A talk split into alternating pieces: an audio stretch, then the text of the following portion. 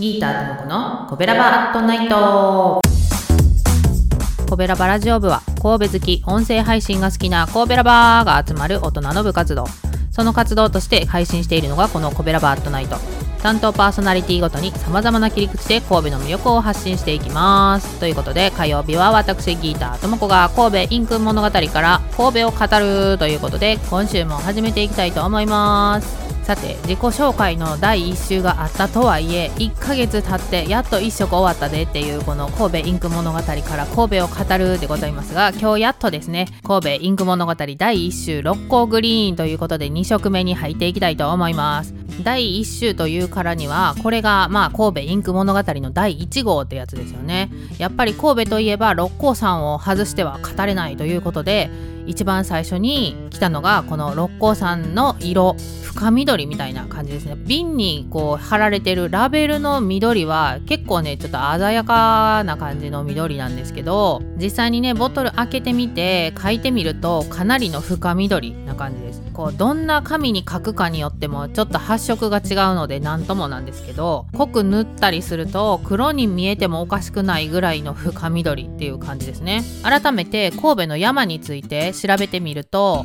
AR 山ナビっていうねアプリとかあと山線とかっていうアプリはあのカメラを山の方に向けてかざすと山の名前が出るみたいなそういうアプリがあるんですけどなんか私の登山が好きな友達に教えてもらってまあ私はね別に山登ったりしないからそれ入れてないんですけどでもそれでちょっと神戸の山かざしてみたらどうなるんやろうなっていうぐらいいっぱい山があるんですよね。なので神戸の人たちはその山に囲まれて多分山を見ないで育った人はいないんちゃうかなと思うような、まあ、山と海と両方あるっていうやっぱりね神戸を語るにあたって山は外せないと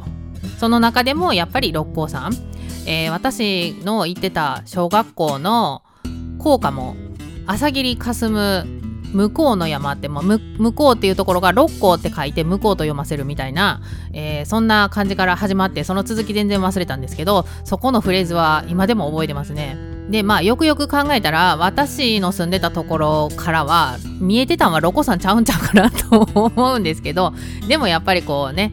神戸といえば山といえばロコさんみたいなあの一番ねやっぱり筆頭に来るということでまあ見えてなかろうが六甲山やみたいな感じで使ったんやろなみたいな ことを思いながら今日は六甲山の話をしてみたいと思います。なんか最近タイムリーにですね六甲ケーブルの調子がちょっと悪いみたいでお休みとかね運休みたいなしてあのバスで代替輸送みたいなのとかしてるみたいなんで行こうかなと思ってる人はちょっとねホームページとかチェックしてから行ってもらいたいなと思うんですけど私もね20代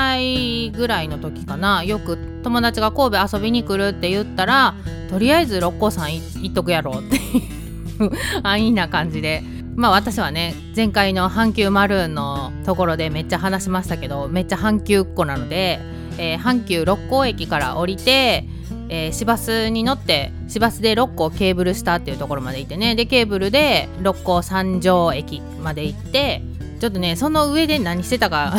もう20年ぐらい前から覚えてないんですけど多分六甲展覧台で景色を見てまあちょっと時間が狙えるようやったら夕方とかちょっと夜景がちらっと見えるぐらいの時間狙っていってそこから今度は六甲有馬ロープウェイですねそっちの方に回っていって有馬温泉の方に降りていくみたいな。で有馬温泉のなんか日帰りで入れるようなところに寄ってからえー、帰るみたいなねそんなルートでよく観光案内的なことをねしてましたね。ということで今日もあっという間に時間になってしまいましたけれどもまあロッコさんについてはね喋ろうと思ったらまだ全然ネタがあると思います。ただロッコなんとかってついてるね色はあと少なくても5色ぐらいあるんですよ。まあそれ全部でね六甲さんのこと喋れるかって言ったらちょっと違うんですけど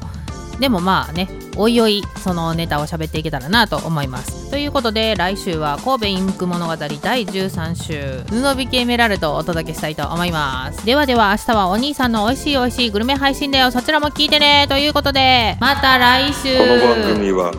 褒める文化を推進するトロフィーの毛利マークの提供でお送りしました。